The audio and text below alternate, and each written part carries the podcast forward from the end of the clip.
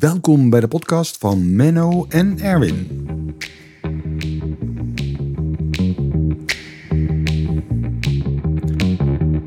Elke week op woensdag komt er een nieuwe aflevering van de podcast van Menno Gerkema, professor emeritus hoogleraar van de Rijksuniversiteit Groningen.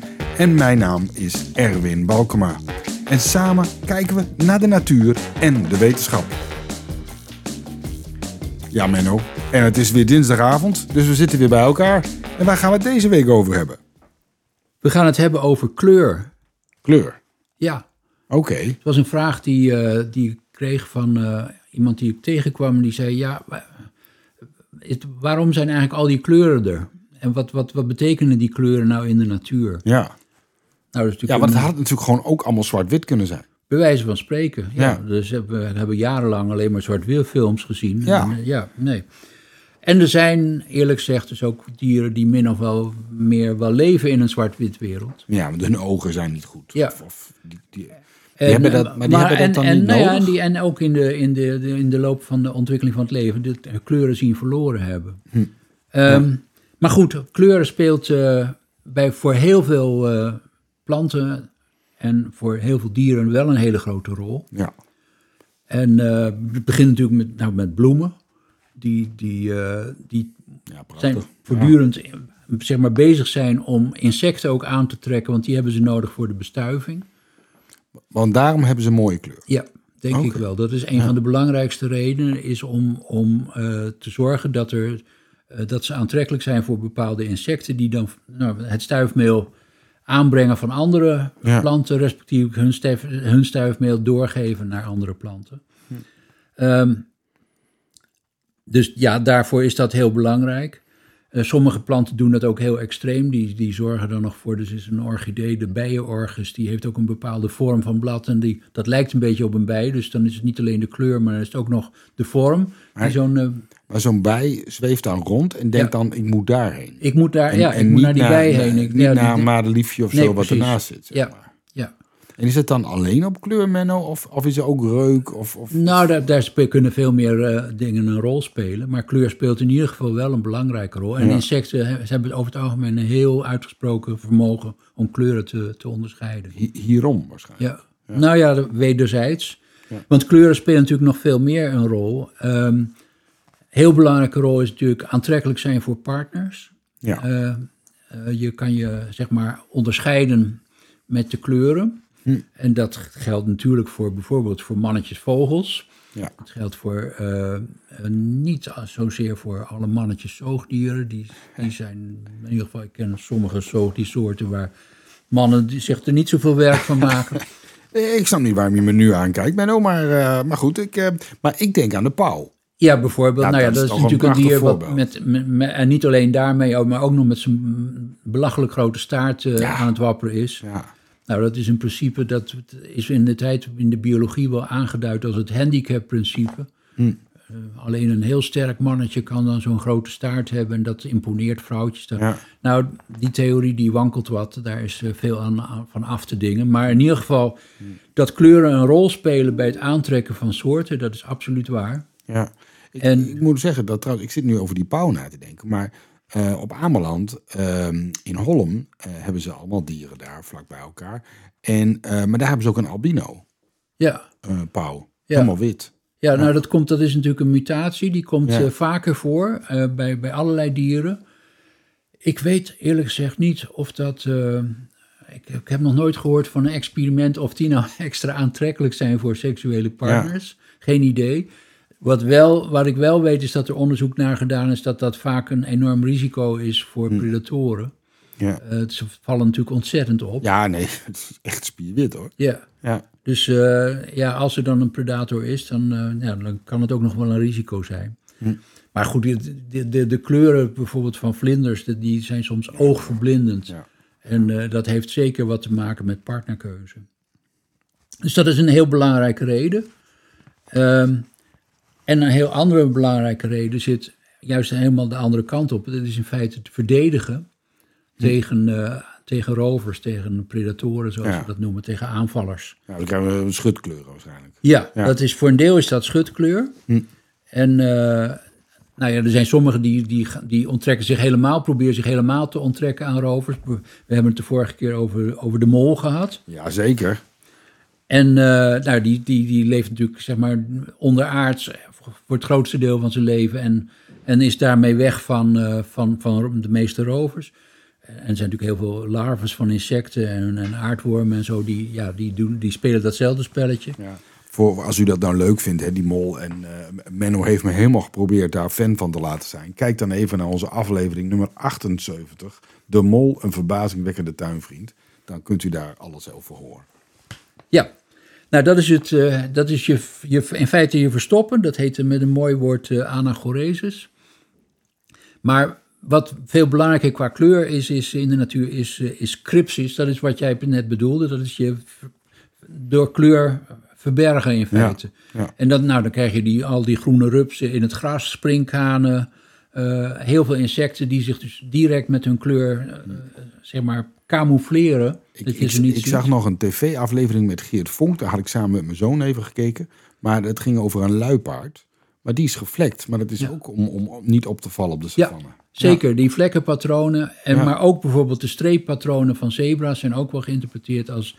En ik heb dat zelf ook wel gezien in Afrika, dat, je, dat, die, dat valt een beetje weg vaak.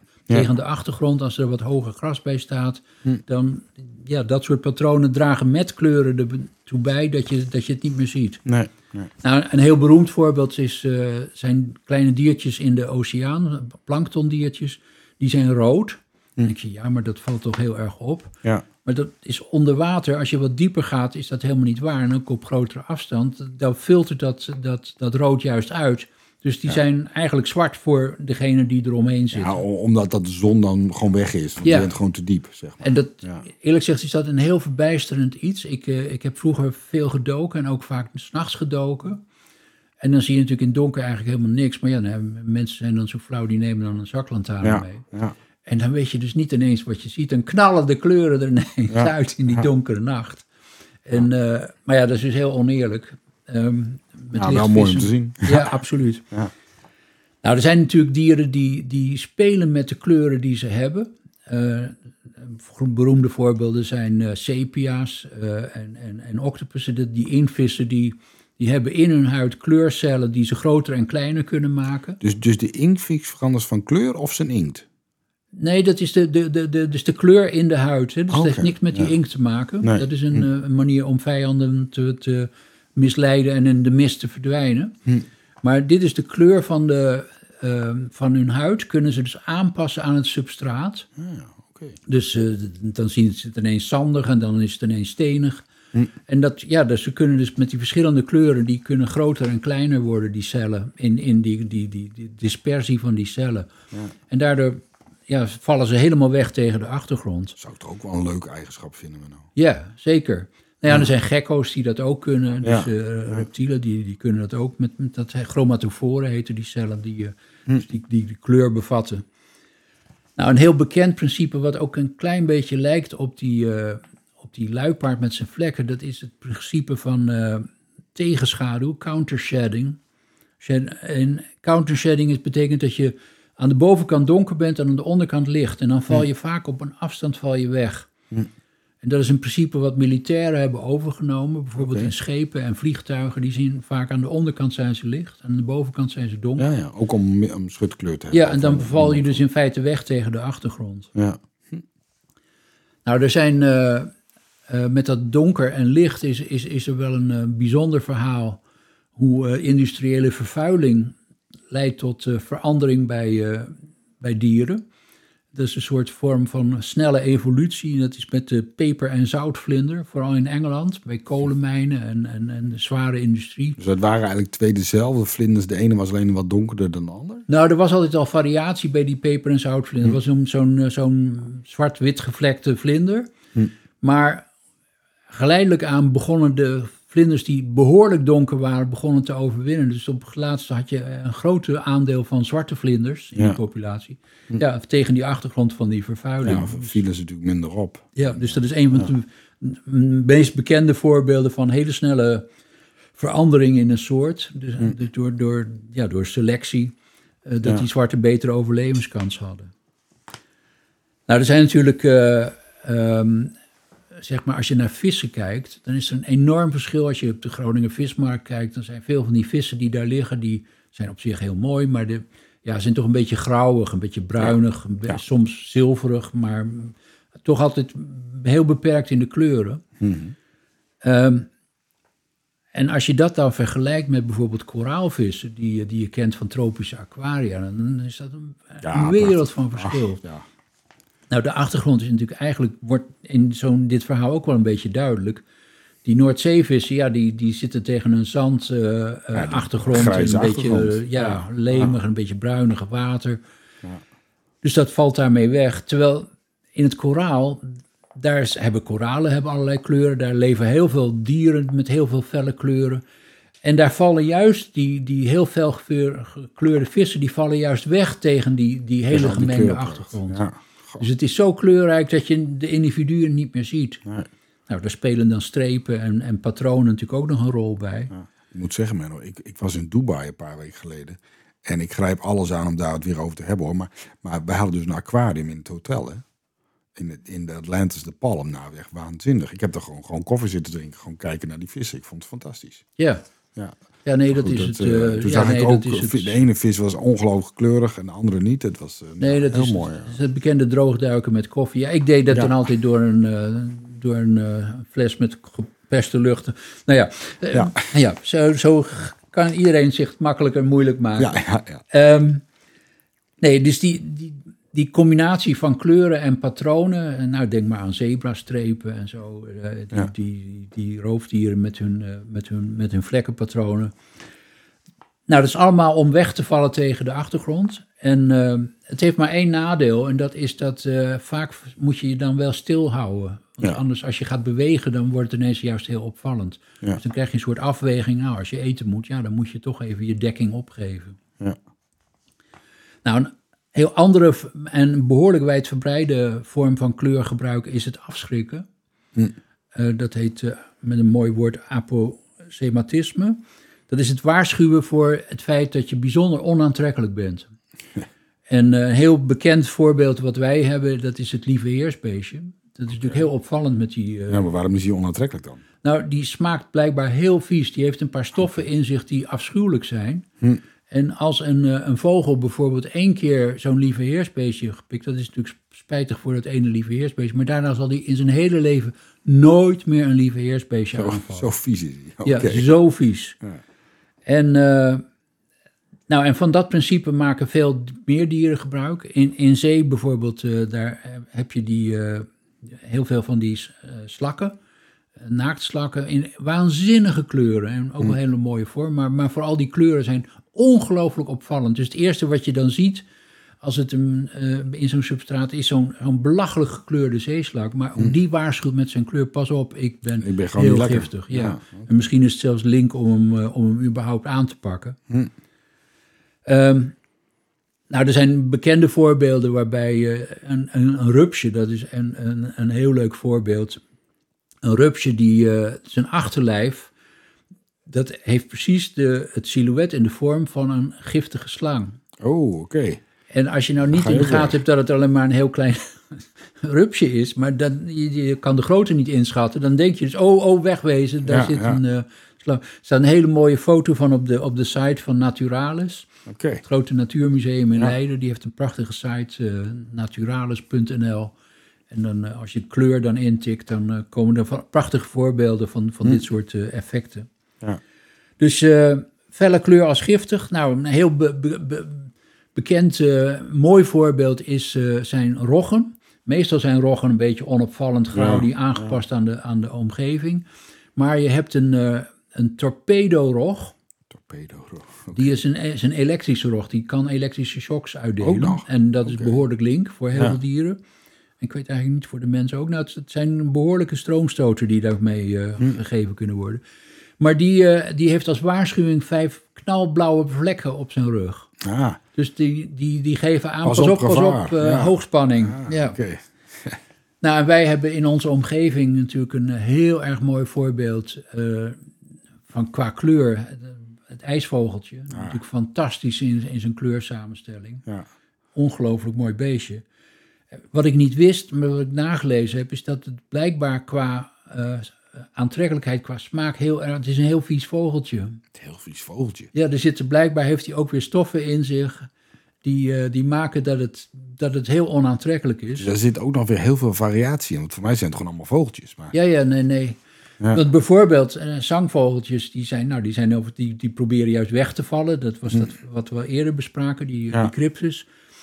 Maar ja, die zijn blijkbaar veel aantrekkelijker. Dus eh, Hm. die zijn dan eh, leggen het loodje. Terwijl zo'n ijsvogeltje, ja, die, die, die laat gewoon zien... ik ben een ijsvogel, ik ben vies. Ja, ja. En eh, nou, die- wordt dus niet meer aangevallen. Nee. Nou, er wordt ook dus gebruik van gemaakt in een, in een speciale vorm van mimicry. Dat is genoemd naar meneer Muller, die dat ooit ontdekt heeft. De Mulleriaanse mimicry. Dat soorten beginnen dan op elkaar te lijken, die ook allemaal een beetje vies zijn. En als dat nou maar heel bekend is, dat heel veel verschillende soorten allemaal hetzelfde uitzien. Een beetje rood, zwart en blauw zijn dan geliefde kleuren, die dan goed signaleren. Eh, dan, dan blijf je van al die insecten die dat rood, Ja, ja. zwart, blauw zijn uit. En dan weet je, oh, oh, daar heb je weer zo'n vies beest. Ja, die neem ik niet. Dus die, die maken gebruik van elkaars aanwezigheid om dat effect te versterken. Ja. Nou, het is wel grappig dat eh, in de reclamewereld hebben ze daar een soort omgekeerd gebruik van gemaakt. Er zijn heel veel eh, merken cola die dan gebruik maken van de originele kleuren en de vorm van, van Coca-Cola. Ja, dat, dat allemaal een beetje op elkaar Ja. lijkt. Dus dat je misschien dan... En je moet maar eens opletten in de, in de, in de schappen van een supermarkt heb je allerlei verschillende chipsmerken. maar die hebben dan allemaal verschillende smaken met paprika of met kaas of weet ik wat allemaal. En al die verschillende varianten die lijken bij al die verschillende merken precies Beetje op op elkaar. elkaar, Dus dat is ook een soort versterkend effect Ja, van, eh, nou neem, in dit geval neem dit maar, dat is wel goed. ja, Of dat goed is, weet ik niet, maar in ieder geval het verkoopt dan beter. ja. Ehm, nou, dus het, ja, dit, dit is een heel algemeen verschijnsel. Dat waarschuwen, het, eh, het, het kost dus een enkel individu, kost het, eh, het legt het loodje. Want die, Ja. ja. die is de eerste die dan het ervaren wordt. Maar dat is dan eigenlijk ook alles. Nou, en dan, dan zijn er natuurlijk, eh, is er een, een heel bekende vorm van mimicry. Dat is de mimicry van Bates. Dat zijn de cheaters, dat zijn de bedriegers. Oké. En ehm, de, meneer Bates heeft dat het eerste onderzocht en bekeken aan, aan zweefvliegen. En die hebben een geel-zwart patroon. En als je niet goed kijkt, denk je dat je een wesp ziet. Ah, Het is een heel onschuldig beestje, wat absoluut niet de eigenschappen van een wesp heeft op geen enkele manier. Maar ja, het heeft, wekt wel die indruk. Dus iedereen deinst ervoor terug. eh, en en eh, heel veel rovers ook. eh, oh, wegwezen. ja. Ehm, nou, dat komt veel meer voor. Spinnen maken er gebruik van. Bijvoorbeeld sommige spinnen die zien er net uit als, als lieve heersbeestjes. Hm. Dus die maken gebruik van die eigenschap die we net bespraken. Ehm, nou, er zijn sommige mannetjespinnen. Mannetjespinnen hebben het heel moeilijk. Daar moeten we het later nog maar eens over hebben. Die worden zelfs door hun eigen vrouwtje opgefroten. Hm. Maar eh, er zijn ook... Er is dus een, een, een, mannetjespin die lijkt dan op een mier. Die probeert, zeg maar, weg te vluchten als een heel ander beest. Ja. Nou, die eh, eh, heel be- bekend is bij slangen. Over het algemeen zijn mensen toch al bang voor slangen. ja, het is ook niet mijn favoriete. En, en er zijn dan heel giftige slangen, die, die laten dat duidelijk zien. Koraalslangen, die hebben van die mooie ringen, van die zwart, geel, rode ringen. Eh, en er zijn er heel veel onschuldige soorten die, die helemaal niet giftig zijn. En die, die, die imiteren dus die, dat giftige soort, Ja. andere soort. Ja, en daarmee profiteren ze dus van, eh, van het feit dat, ze, dat, ja, Ja. Dat, dat men doodsbenauwd is voor zo'n koraalslang. Nou, dat begrijp ik ook wel hoor. Want eh, het was vandaag volgens mij weer op nieuws, eh, Menno. eh, dat er weer eentje was ontsnapt ergens. Iemand had hem gewoon thuis gehouden. En dat was gewoon, ja. Nou, dat vind ik geen leuk. Dat, dat, dat- ja, dat iedereen mag doen wat hij zin in heeft. Maar poh, dat dacht ik wel van, oei. Ja, het is wel een, op zich is dat ook wel weer een heel spannend onderwerp. Waarom zijn mensen zo bang voor slangen? Ja, En, en honden ook trouwens. Ik, eh, mijn eigen hond die komt eh, uit Spanje. Daar die, heeft hij de eerste jaren van zijn leven waarschijnlijk niet zo prettig doorgebracht. Die is doodbenauwd voor iets wat, wat, wat slangachtig is. Die springt hij overheen of daar, daar, hij loopt liever een kilometer om dan dat hij over Dat een bepaald takje gaat wat op een slang lijkt. ja. Daar zit dat heel duidelijk in. Hm. Ja. Ehm, nou, dus die, eh, die, ja, die, die mimicry van Bates, die, die, die passen beesten ook toe door bijvoorbeeld een, eh, een, een oogvlek op, op een vreemde plek te hebben. Er zijn dus eh, vissen die hebben een, een oogvlek op hun staart. Oké. Dus dan komt een rover erop af en die denkt, pats, ik, eh, ik heb je. Maar dan zwemt dus die vis de hele andere kant op. Ja, omdat hij toevallig de staart zag in plaats van de kop. Nou, dat komt bij, ook bij insecten wel voor. Dus er zijn, ja, dat cheaten en gebruik maken van eigenschap van anderen die giftig zijn of, of, of gevaarlijk of je misleiden, dat is een heel bekend manier om met kleuren om te gaan. Nou, Ik, ik vind het ongelooflijk hoeveel variaties er dan zijn, Menno. Ja, dat is ook. eh, ja, en, je, en het, het lastige ervan is, je kan in zijn algemeenheid er wel iets over zeggen, maar om precies aan te tonen dat het echt die functie heeft, dat kost heel veel eh, zorgvuldig onderzoek, want je moet maar aantonen. En dan moet je ook wat variatie hebben, dat, dat het echt eh, uitmaakt Ja. of, je die, of je dat kleurpatroon dat effect heeft. Ja. En jij hebt heel veel gewerkt met muizen. ja. Zit daar nog veel kleur in of is het gewoon allemaal bruin? Nou, de, de veldmuis is typisch zo'n eh, zo'n zo'n crypsisbeest die zich eh, daarmee onttrekt. En ook voor een deel een beetje die, die, die, die dat wegvluchten ondergronds met zijn ondergrondse levenswijze. Ja. Ehm, er komen soms, als je, eh, wij, wij hadden in het laboratorium ook een, eh, een kweek van die veldmuizen. Dat is geen, verder geen enkel probleem om die goed te kweken. Maar daar komen dan sp- soms spontane kleurmutaties in. Oké. En daarvan weet ik eigenlijk wel zeker dat als die er, die er zouden zijn, dat die in de natuur het loodje zouden leggen. Die zouden er gewoon te makkelijk Die uit. hebben gewoon geen kans. Ja. Nee. Nee. Wat, is, wat is dan een kleurmutatie? Wordt niet Nou, er zitten witte pin- vlekken in. Ja, nee. ja. En eh, Ze wordt niet eens knalblauw of Nee, zo. nee, Dat- dat- nee, zo zo gek gaat het dan ook weer niet. Nee. nee, daar moet er wel heel wat gebeuren voordat een beest knalblauw wordt. Ja, ja, nou, ja, ja. Nou, Menno, wat een eh, leuke aflevering weer over eh, kleuren in de natuur. Ehm, nou, ik vind onszelf ook best wel eh, kleurig. En vind jij dat nou ook? Nou, volg dan onze podcast. En nog leuker, stel eens een vraag. Waar zou je willen dat wij het eh, over gaan hebben? Dan ga ik die vragen stellen aan eh, Menno Gerkema. Stel je vraag op eh, erwin.bano.nl